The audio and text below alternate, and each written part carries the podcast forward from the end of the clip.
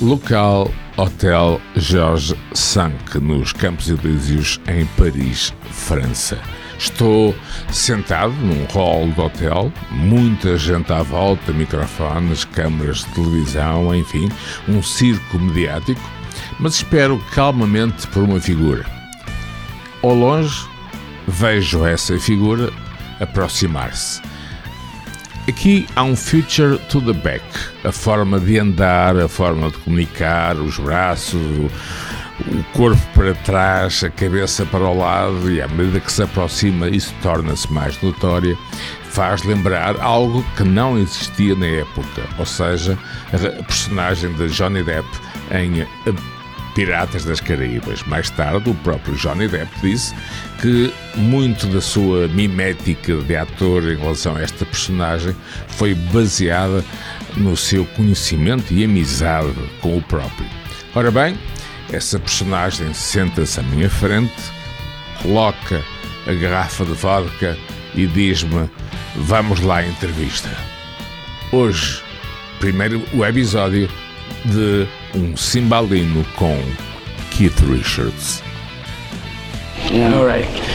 Let's talk about the future, this interactive business. Don't get down to dirty dancing, do the lounge. What about the CD-ROM and, and what do you think about that technology and your personal development I'm, project? I'm, I'm, I'm not uh, really a technolo- Yeah. you know, high-tech guy in my mind, but I, you know, I understand the importance of it, you know, which is why we're into CD-ROM really quickly, you know, and, and I'm always willing to go with high-tech stuff and, and the advances.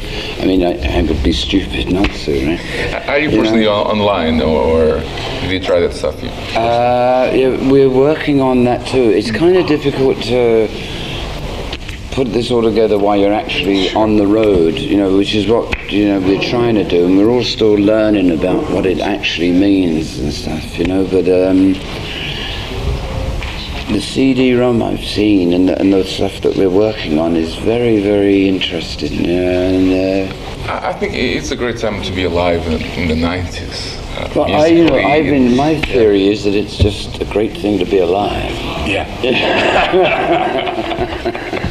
Absolutely. When or where, I don't care, but you know. Yeah. Something I really like about, about Go Wild was was the dance mix. Usually rockers tend to look down on, on, on, on dance mixes. I really loved yours. What was your contribution to that track and what do you think what, about that I Go Wild. Yeah, there's a da- there's a dance mix out there. I just said, yeah, go for it because you know you don't have time to, to sit around and actually do the mixes yourself. You know, you do you get a couple of guys say, come up with your version. I have nothing uh, as a rock and roller against dance mixes at all because after all, rock and roll is basically a dance music in the first place, and. Uh, it doesn't always have to follow the format of the song, you know. I mean, and also I, it correlates to me with dub music from Jamaica, you know, where you know, where you traditionally you'd buy a 45 single. On one side would be the song, you know, the vocal, and the other side would be, you know, a variation. Do you dig uh, jungle music coming out to Britain right now? Do you think it's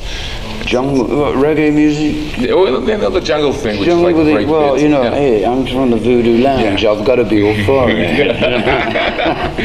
Okay, you're in now, and, and you've been in America. What about the Las Vegas thing? You did a little, little lounge number in there. You were in MGM. yeah. What do you feel about coming back to small, small stages and just being closer Well, to the audience? it's, uh, I mean, actually to us, uh, they they kind of keep us interested. Uh, I mean, if you just do the football stadiums, the festivals, uh, you you just think on that scale, and we are all well aware that basically we're a band that is a, a club band, and you miss you miss doing that.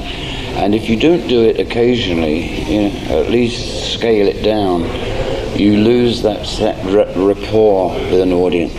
And it's, uh, if you do, which we try and do, is small goes like the Olympia coming up here, and we did the Paradiso, and in, you know, that's all to keep us in touch, you know, when the audience is just right in your face, you know, because you need to to check out your rapport.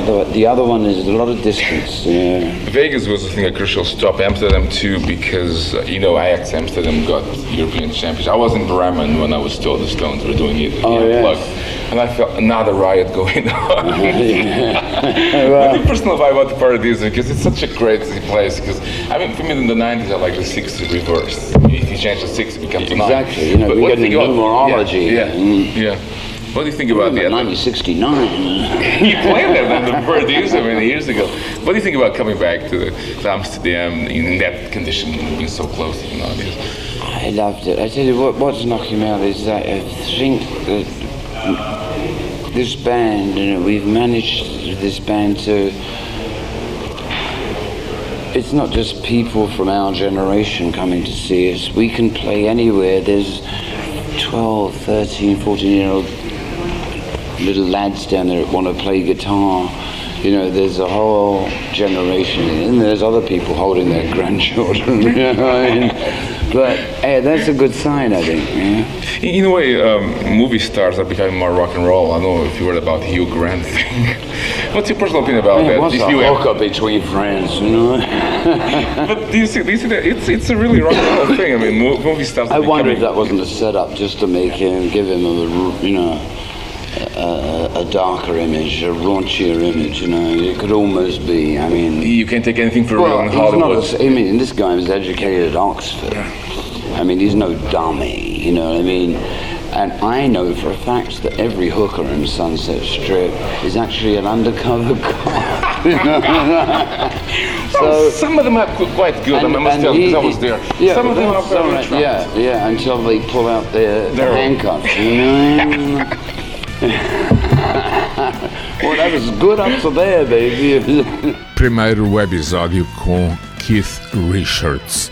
Ele não indica o nome da personagem, mas eu recordo foi Hugh Grant apanhado com uma prostituta no Sunset Boulevard em Los Angeles. Exclusivo Global News com sonorização de Jorge Guimarães Silva, o Super Guimas o episódio número 1 um com Keith Richards.